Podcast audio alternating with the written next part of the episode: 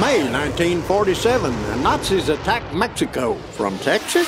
This Week in Texas History, brought to you by this station and the Save Texas History program of the General Land Office.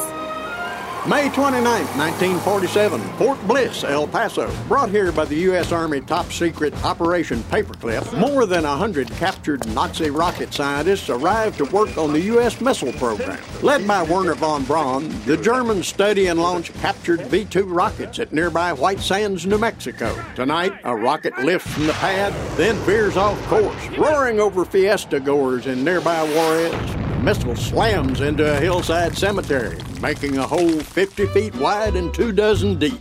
No one is hurt, but some joke it's the first Nazi attack on Mexico from a secret base in the U.S. Former Nazis flew a rocket into Mexico this week in Texas history. Learn more at savetexashistory.org or call 800 998 4GLO.